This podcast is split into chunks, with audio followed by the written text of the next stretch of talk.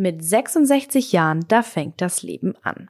Diese Zeilen sang Udo Jürgens schon 1977 und schaffte so ein Hit, der bis heute bekannt ist. Aber dass sich jemand seine Zeilen so zu Herzen nimmt, hätte er wahrscheinlich auch nicht gedacht. Herbert Althaus hat mit 18 Jahren begonnen, Tennis zu spielen, ist aber erst mit 66 Jahren in die weltweiten Turniere eingestiegen. Heute ist der gebürtige Rheinländer mit 85 Jahren amtierender deutscher Tennismeister und Platz zwei der Weltrangliste in seiner Altersklasse. Wie es so ist, an der Spitze der Welt zu spielen und ob der Spaß oder das Gewinn für ihn an erster Stelle stehen, das habe ich ihn mal gefragt. Ich kann nur dazu sagen, wenn Sie flotte Sprüche hören wollen, dann müssen Sie nach München gehen.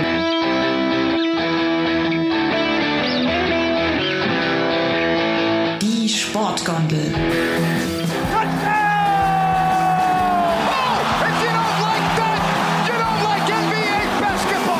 Der Lift für Sportfreunde. Fort der da oben, wie die gesenkte Sau, muss ich so sagen.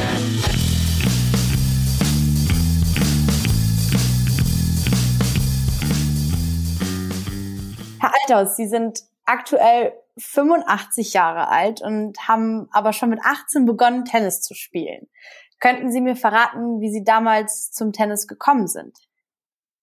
Oh, das kann ich Ihnen verraten, ja. Es ist, ähm, wir waren ausgebombt und nach dem Kriege war, ich, ich bin in Essen groß geworden, Essen-Ruhr, in der Kruppstadt. Und ähm, Straßen waren kaputt, Häuser waren kaputt, alles war kaputt. Und ich hatte das große Glück, in der Nachbarschaft äh, äh, lebte ein äh, Bankdirektor, dessen, der noch aus früherer Jugendzeit offensichtlich Tennisschläger hatte. Und ähm, mit der Tochter, mit einer sehr netten jungen Dame, hatte ich das Vergnügen, äh, die kam eines Tages an mit zwei Schlägern und einem Tennisball und dann haben wir auf der Straße so Bälle zugespielt. Und das hat mich so fasziniert. Zu dem Zeitpunkt waren die Engländer äh, die Regenten in unserer, äh, in Nordrhein-Westfalen. Und ähm, die besetzten den Starkclub in Essen. Da gibt es einen Baldener See und an diesem Baldener See war der Essener äh, Tennis und Tennis und Hockeyclub. Ähm, den hatten die Engländer besetzt, die Kommandohoheit von den Engländern. Und dann 1952, 1951, so um die, um die Zeit 51, 52, wurde das Clubgelände dann den Deutschen freigegeben und dann konnte man eintreten. Und dann bin ich in diesen Club eingetreten mit zwei Bürgen von zwei Erwachsenen. Da war ich 17, 17 wurde dann im gleichen Jahr 18 und habe dann angefangen Tennis zu spielen und da konnte ich schon ganz gut spielen, weil ich hatte ja auf der Straße schon ein bisschen äh, Gespür für den Ball und habe auch viel gegen die Hauswand gespielt zum Ärger der Bewohner. Ja, immer mit dem mit dem Ball gegen die Wand bis bis man mich dann wahrscheinlich dann äh, verhauen hat oder ich weiß es nicht mehr. Jedenfalls kam ich so zum Tennis und ähm, das hat im Grunde genommen mein ganzes Leben begleitet, das Tennis hat mich immer fasziniert. Ich war am Anfang, ähm, als ich da in den Club kam, ich war so aufregend, ich konnte oft nachts nicht schlafen vor Aufregung, wenn ich am anderen Tag dann wieder zum Tennis ging. Also das hat mich äh, sehr geprägt, diese, diese Anfangsgeschichte. Jetzt habe ich gelesen, dass Sie während Ihrer Berufszeit beziehungsweise bis zu Ihrem Alter von 66 Jahren nur Medenspiele gespielt haben, also nicht an größeren internationalen Turnieren teilgenommen Völlig richtig. haben.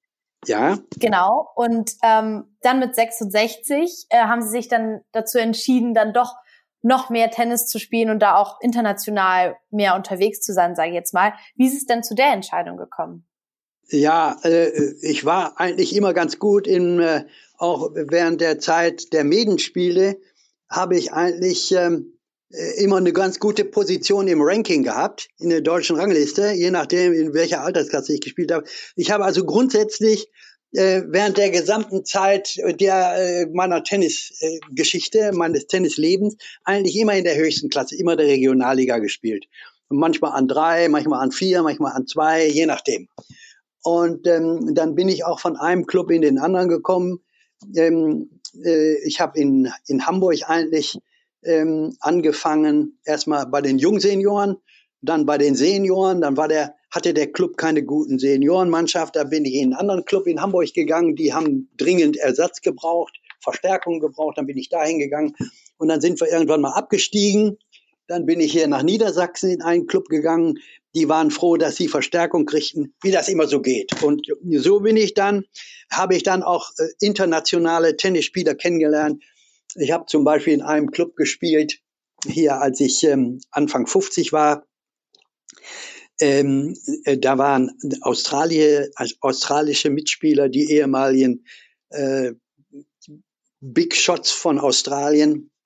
Da war einer davon, der, der war äh, Managing Director einer, einer Managing Director einer großen Sportanlage in Miami. Und ähm, der gab seinen Namen her und der äh, hat mich so begeistert, dass ich auf diesem Wege auch natürlich viele Ausländer kennengelernt habe und dann gesagt habe, Mensch, ich spiele jetzt auch mal Turniere im Ausland. Und so kam ich dann langsam äh, immer mehr in, in dieses Fahrwasser und habe dann äh, eigentlich grundsätzlich äh, versucht, immer nur noch die großen Turniere zu spielen, möglichst in Europa. Dann habe ich äh, auch Weltmeisterschaften mitgespielt, aber aber erst dann, äh, als ich dann zum ersten Mal berufen wurde für die deutsche Nationalmannschaft. Und dann haben wir dann verschiedene Male, waren wir in, in Australien, in, in USA, in Kroatien, in der Türkei und wo überall die Weltmeisterschaften stattgefunden, habe ich dann immer teilgenommen. Und so habe ich mich dann so langsam in der Rangliste immer weiter nach oben geschlängelt. Und ähm, da bin ich heute behaftet an Nummer zwei der Welt in meiner Altersklasse. Und in Deutschland äh, habe ich, äh, was das Punktekonto anbelangt, eigentlich eine, eine äh, wie sagt man, eine gemütliche Position an Nummer eins mit relativ großem Abstand zur Nummer zwei. Ja, ja, ich wollte gerade sagen, also da haben sie, da haben sie einen guten, guten Vorsprung da punktemäßig auf der deutschen Rangliste. Ähm, ja, ja. Jetzt haben Sie eben ähm, auch schon gesagt, so dass Sie auch schon ähm, immer viel gespielt haben. Also Sie sind ja auch wirklich Träger also beziehungsweise Träger sämtlicher Titel und auch mehrfacher deutscher Meister. Haben Sie da noch einen genauen Überblick, wie viele Titel das denn genau sind? Na, also da muss ich Ihnen ganz ehrlich sagen, äh, habe ich wirklich nicht. Ähm, und äh, man muss jetzt mal dazu, dazu hinzufügen, um das jemandem, der das nicht so genau kennt, äh, überhaupt mal klar zu machen. Es gibt, äh, es gibt ja einmal äh, die Wintersaison und die Sommersaison. Die Wintersaison da gibt es natürlich die Hallenspiele und dann gibt es den deutschen Meister in der Halle, ja. Und dann gibt es den deutschen Meister in der Freiluftsaison. Das sind schon zwei deutsche Meisterschaften. Dann gibt es einen nationalen deutschen Meister, ja, der findet zum Beispiel äh, seine Sieger dann immer in Bad Neuenahr. Da wäre in diesem Jahr, glaube ich, das weiß ich, wie viel, der 65. oder so ähnlich äh, Turnier immer in Bad Neuenahr. Ja, und ähm, dann gibt es noch einen internationalen deutschen Meister. Der wird am Tegernsee in Bayern äh, gekürt. Und dann gibt es einen nationalen und internationalen deutschen Meister auch in der Halle. Also es gibt im Grunde genommen vier deutsche Meisterschaften. Und dann gibt es das, das, das Ganze dann im Einzel und im Doppel. Und wenn man diese Titel, die man da so gewonnen hat im Laufe der Jahre zusammen, das weiß ich also wirklich nicht. Also das. Äh, äh wenn Sie schätzen müssten? Ja, also mindestens 20. Worauf ich, worauf ich gerade hinaus wollte, war, ähm, welcher Titel Ihnen denn am wichtigsten ist. Sie haben ja eben schon mal gesagt, dass Sie mit der deutschen Nationalmannschaft, dass Sie da auch schon mal berufen wurden. Wenn Sie jetzt so keinen Überblick mehr haben, haben Sie denn einen Titel, der ihnen aber trotzdem so nochmal einen richtigen Schubser so gegeben hat? Äh, äh, das, das wichtigste Ereignis haben wir in Kroatien erlebt. Und zwar wurden wir Weltmeister Herren 75, glaube ich. Weltmeister 75. Ich glaube, Weltmeister oder Weltmeister, kann auch sein Weltmeister 80. Nummer eins der Welt. Ähm, ein Vierer-Cup-Team in Kroatien vor, weiß ich nicht, acht, zehn, zehn Jahren, acht Jahren. Ich weiß die Zahl, die Zahl kann ich jetzt so, so auswendig nicht genau sagen, müsste ich alles nachgucken. Also wir sind einmal, einmal Weltmeister, im letzten Jahr waren wir sogar Vize-Weltmeister mit unserer Cup-Mannschaft. Sie haben es ja auch eben schon mal angesprochen, dass Sie sehr, sehr, also beispielsweise auch den deutschen, dass es da vier deutsche Meistertitel im Prinzip gibt, die dann auch in unterschiedlichen Städten ausgetragen werden. Sie spielen eine Vielzahl an Turnieren, europaweit auch. Ist das Reisen für Sie nicht anstrengend? Das Reisen ist für mich äh, eigentlich so ähnlich wie für andere Leute vielleicht die Reise in den Urlaub. Also bei, bei, wenn, man, wenn man Tennis aus Lust und Freude spielt und dann auch noch erfolgreich ist, dann ist das äh, die beste Motivation zum Weitermachen und dran zu bleiben, die Freude an der Sache.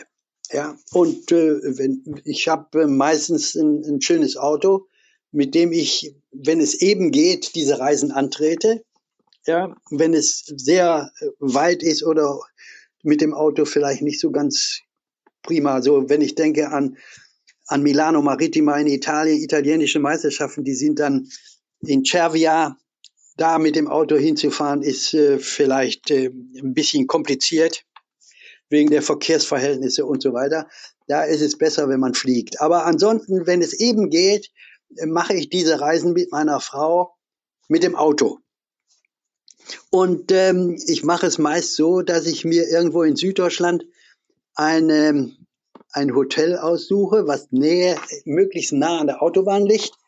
Und dann machen wir da einen Halt auf der Hinfahrt und einen Halt auf der Rückfahrt. Und so handhabe ich das eigentlich äh, grundsätzlich. Und die und in diesem Jahr ist natürlich alles tote Hose, ist alles äh, storniert. Alle internationalen Turniere, ähm, der ITF, Internationale Tennisverband in London, hat bis zum 31. Juli diesen Jahres sowieso alles annulliert. Oder äh, es heißt immer postponed, aber es ist im Grunde annulliert. Und ob überhaupt in diesem Jahr noch etwas stattfindet, ist sehr fraglich. Also es sieht nicht gut aus. International. National ist es so, dass auch alle deutschen großen Turniere in diesem Jahr abgesagt sind. Also es ist für uns alten Knaben und für die alten Damen, die vielleicht auch in diesem Alter noch mitspielen, international, ist es ein herber Verlust, weil dieses Jahr Verlust kann man gar nicht mehr aufholen. Und wenn man auch diese, diese Spannung äh, des äh, Turniers, wo man immer gefordert ist, wenn man der nicht unterliegt, dieser Spannung, dann ähm, lässt man natürlich auch leicht nach. Ich merke das an manchen Tennisfreunden, die annähernd in meinem Alter sind, dass sie auch äh, diese Spannung, Spannkraft verlieren, weil sie sagen, Mensch, es geht, ja um nichts und dann merkt man, dass man eigentlich ein bisschen auch äh, aus, außer Form gerät. Ja, als Leistungssportler braucht man eigentlich immer die Herausforderung und die die hat man nicht beim Training, die hat man, wenn es um was geht. Ne? Aber wie, wie sieht es jetzt bei Ihnen aus mit Ihrer Fitness? Ähm, halten Sie sich dann irgendwie irgendwie anders fit? Ähm leider bin ich da, äh, äh leider bin ich da äh, sicherlich also weniger als ein Vorbild, weil ich eigentlich relativ so gut wie fast gar nichts mache.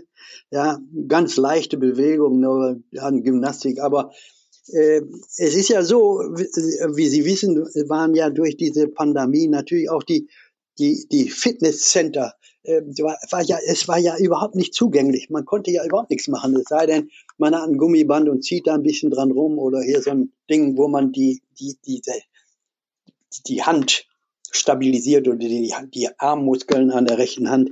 Ich bin Rechtshänder. Ja, also äh, da gibt's ja so kleine Möglichkeiten. Aber ansonsten äh, halte ich mich höchstens fit dadurch, dass ich vernünftig lebe, wenig Alkohol trinke äh, und äh, ja und mal hin und wieder spazieren gehe und so. Aber ansonsten muss ich sagen, ist dieses eine verlorene Jahr für uns ein herber Verlust. Und ich habe die große Sorge, dass viele meiner Altersgenossen, mit denen man im Wettbewerb steht, vielleicht auch nach so einer langen Pause die Lust total verlieren und dann vielleicht aufgeben. Das ist eine große Gefahr. Und wenn jetzt die Tennissaison so normal läuft, wie oft trainieren Sie da? Wie oft stehen Sie da sonst auf dem Tennisplatz? Also zwei bis dreimal in der Woche.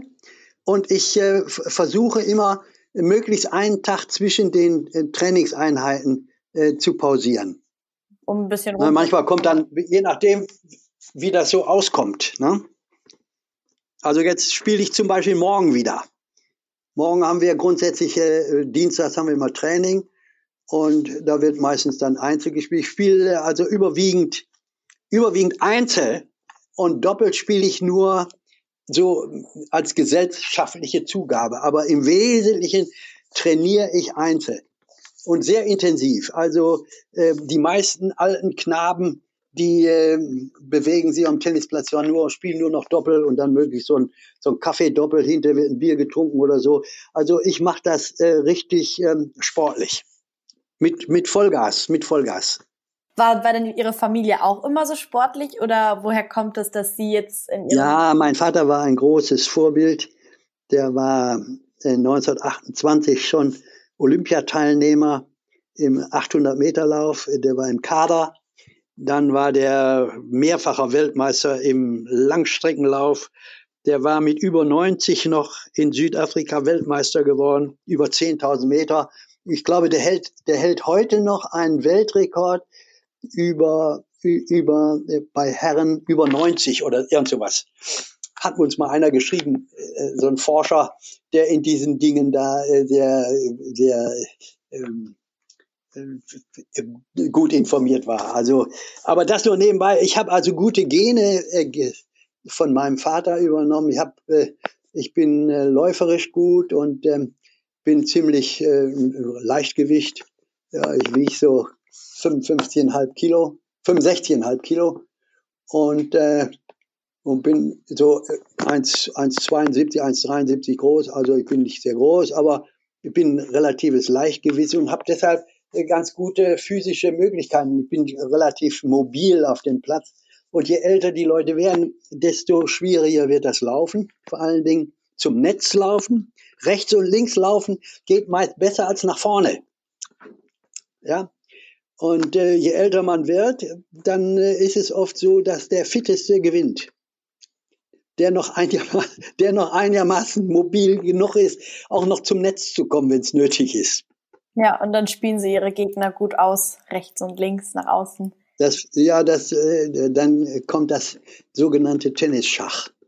Also man muss immer, man muss möglichst dahin spielen, wo der Gegner nicht ist. Oder so äh, das Spiel zu versuchen, so anzulegen, dass man den Gegner meinetwegen nach vorne holt, um ihn dann vielleicht zu überloppen, wenn er vorne ist oder ähm, ihn dann seitlich rechts oder links zu passieren. Also es gibt ja verschiedene Möglichkeiten, wie man, wie man Tennis spielen kann. Man kann hoch, man kann hoch und lang spielen, man kann kurz und flach spielen, man kann schnell und langsam spielen, man kann rechts, links. Es gibt viele Möglichkeiten. Und ähm, die Mischung von allem oder die Dosierung von dem einen oder anderen zur richtigen Zeit bringt dann auch den Erfolg. Hm. Ich verstehe schon, bei Ihnen steht der Spaß zwar auch im Vordergrund, aber dann das Gewinnen hat doch auch noch einen wichtigen Aspekt für Sie, so wie ich das verstehe. Das, natürlich, der, der Spaß ist der Motor. Der Spaß ist der Motor, denn wenn man keinen Spaß hat, kann man etwas auch nicht erfolgreich machen. Das wissen Sie auch. Das, das ist auch im Berufsleben so. Wenn man äh, zu seinem Beruf keine, keine richtige Freude hat, oder weil man vielleicht eine Umgebung hat, die einem die Freude verdirbt, dann kann man nicht erfolgreich sein. Erfolgreich kann man nur sein, wenn man wirklich Freude an der Sache hat. Also das ist der Motor. Und wenn man dann, wenn man dann natürlich in Aktion ist, dann will man natürlich auch erfolgreich sein. Und erfolgreich sein bedeutet natürlich auch ehrgeizig. Ähm, ich habe gelesen, dass Sie jetzt schon seit einigen Jahren auch dafür plädieren, dass Sie dass die Altersklassen von Turnieren nach oben hin weiter erweitert werden, weil es viele internationale Turniere gibt, die die Teilnahme auf 70 Jahre limitieren. Ich habe dabei gelesen, dass Sie dafür plädiert haben, das auf 85 Jahre zu erhöhen. Jetzt sind Sie 85. Ähm, wollen Sie, dass das noch weiter erhöht wird? Das ja, Alter? also ich sage Ihnen mal, ich sage Ihnen mal, die, äh, die Regionalligen, sind ja die höchsten, die höchsten für die Senioren, die höchsten, die höchste Liga, die in Deutschland gespielt wird. Regionalliga. Äh, manchmal heißen die auch, die, ich glaube, die in Bayern heißt die, glaube ich, Bayernliga. Ich weiß es nicht, aber das ist identisch. Ja? Und die gibt es in den einzelnen Bundesländern bisher nur bis 75. Und wir haben es fertiggebracht, für dieses Jahr in, in Hamburg eine Regionalliga 80 ähm, zu, zu, ähm, zu installieren, die allerdings wegen der äh, äh, Corona-Krise jetzt ins Wasser gefallen ist. Die Spiele finden nicht statt. Aber wir haben zumindest jetzt eine Regionalliga 80. Wir sind die ersten im Bundesgebiet, die damit anfangen. Und äh, ich habe gelesen, dass der Deutsche Tennisbund sich auch Gedanken macht, ob man nicht eventuell auch für die Zukunft noch bei den großen Turnieren die Klasse 90 noch ins Leben ruft. Es gibt eine Reihe von Leuten, die schon über 90 sind, die immer noch ein respektables äh, Tennis spielen. Und wenn die Leute, es ist ja so, dass im Laufe der Jahre die Leute immer fitter werden, durch die Ernährung, durch vernünftiges Leben, durch die gute oder bessere Medizin und so weiter. Die Leute werden immer etwas älter. Und ähm, man möchte ja auch gerne in seiner Altersklasse möglichst äh, altersgerecht spielen. Und wenn jetzt einer 88 oder 89 ist und muss gegen einen spielen, der gerade 85 wird, dann ist das natürlich eine kaum zu überwindende Differenz von Jahren. Das äh, macht sich dann im, im höheren Alter einfach bemerkbar, der Altersunterschied. Ob einer 50 ist oder 55, das ist keine so große Hürde. Ja, aber äh, wenn es dann über 80 wird, dann zählt jedes Jahr äh, vielleicht doppelt, ja, um das mal so plastisch auszudrücken. Ja. Also es, es gibt aber Bestrebungen, dass man die Altersklassen weiter erhöht. Vor allen Dingen, ähm, was ich seit Jahren betreibe, aber bin ich nicht der Einzige, sind auch noch andere Altersgenossen, ähm, die Turnierveranstalter zu bitten, die Altersklasse 85 auszuschreiben. Das heißt, zu sagen, wir spielen auch 85, wenn genügend, wenn sich genügend melden. Wenn aber jemand nur bis 70, 75 ausschreibt, da wird sich kein 80-Jähriger melden oder 85er, um da teilzunehmen, sondern die müssen es ausschreiben und dann können sie ja immer noch sagen, wenn 85 nicht genug kommen, dann wird es eben nicht gespielt. Ne? Das äh, ist etwas, was ich schon seit, seit Jahren betreibe, dass die großen Veranstalter es gibt ja eine Menge großes, man kann ja Tennis spielen vom 1. Januar bis zum 31.12. Es gibt ja auf der Welt, die können ja durch die Welt reisen mit dem Tennisschläger von einem Ort zum anderen. Es gibt immer überall Turniere. Es gibt keinen Tag, ohne dass ein Turnier stattfindet. Das ist das Schöne am Tennis. Das heißt, Sie sind auch weiterhin sozusagen sehr engagiert da dabei, dass sich da auch noch einiges ändert. Ja, ich bin auf jeden Fall der Befürworter äh, dafür, äh, dass äh, man die Altersklassen nach oben weiter äh, anbietet für die Tennisspieler. Wenn dann, wenn dann die Natur nicht mehr mitmacht, dann äh, ist das eine andere Sache. Aber es gibt genügend, vor allen Dingen, man sieht ja auch im asiatischen Raum, ähm, auch äh, bei den Leichtathleten, da, äh, hochbetachte Leute, die da teilweise noch äh, 20 Kilometer laufen und so, die schon, die schon über 90 sind. Das ist ja unglaublich. Ja, also da gibt es doch eine ganze Menge auf der Welt. Wenn man das nicht so äh, auf, auf, auf so kleine äh, Bereiche bezieht, sondern weltweit. Ja, und das, was wir machen, ist ja, was, was ich mache, ist ja weltweites Tennis. Ich, ich kenne ja in meiner Alterskasse alle guten Tennisspieler. Es gibt ja keinen, den ich nicht kenne, der an der Weltspitze ist. Ich kenne sie alle. Und die kennen mich auch alle. Ne? Das, ja. äh, da wird ja, da wird ja der Kreis ganz eng. Je älter man wird, immer wieder fallen da welche raus. Ne? Und ähm, wenn Sie jetzt mal nicht selbst auf dem Platz stehen, schauen Sie sich dann auch im Fernsehen die großen Turniere an?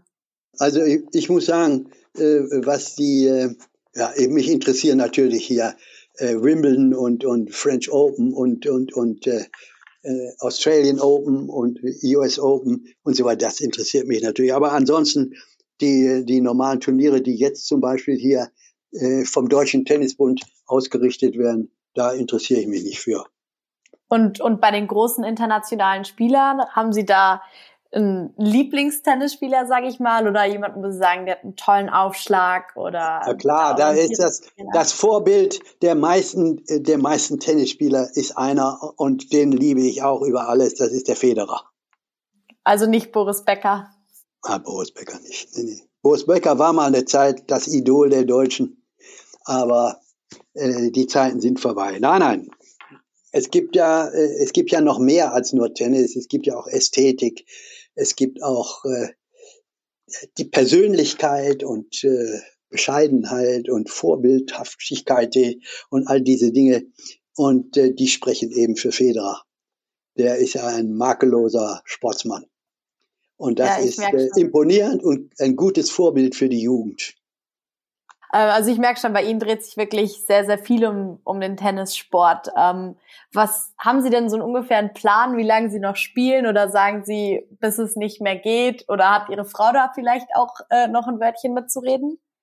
Ja, meine, meine Frau ist eigentlich eine, äh, eine Frau, die auch den Sport liebt, die selbst leider nicht mehr spielen kann, weil sie sich mal schwer verletzt hat, aber meine Frau unterstützt den Sport und äh, die weiß, dass ich ohne nicht sein kann.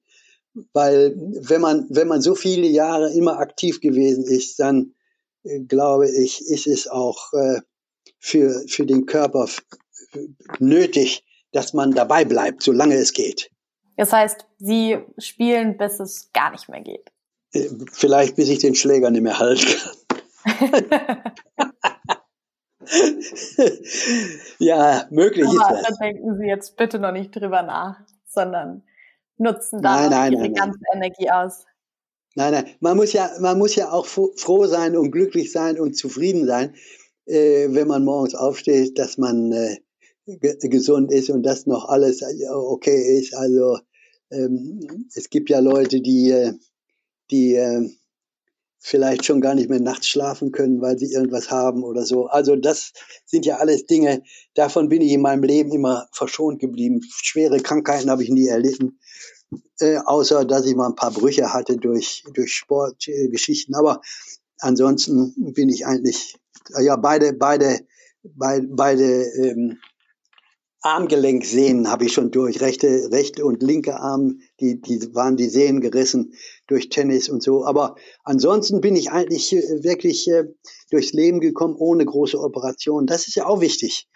Denn äh, das schmeißt manche Leute ja doch erheblich zurück, wenn sie vor allen Dingen in, in schon äh, reiferem Alter schwere Brüche oder, oder Operationen haben. Ja, und das äh, äh macht sich auch bemerkbar im, im Laufe des höheren Alters. Dann hoffe ich mal, dass das bei Ihnen so bleibt, dass Sie weiterhin gesund bleiben und danke Ihnen für dieses ganz, ganz tolle Telefonat und dass Sie mir einen kleinen Einblick in Ihre wirklich große und langjährige Karriere gegeben haben. Lieben Dank und alles Gute für Sie persönlich. Für Sie auch. Dankeschön. Danke. Tschüss, tschüss. Sportgondel. Hinblick, egal, immer ein Hinblick auf was? Was soll das? Was wollen wir hinblicken? Auch ein Hinblick auf dieses Interview.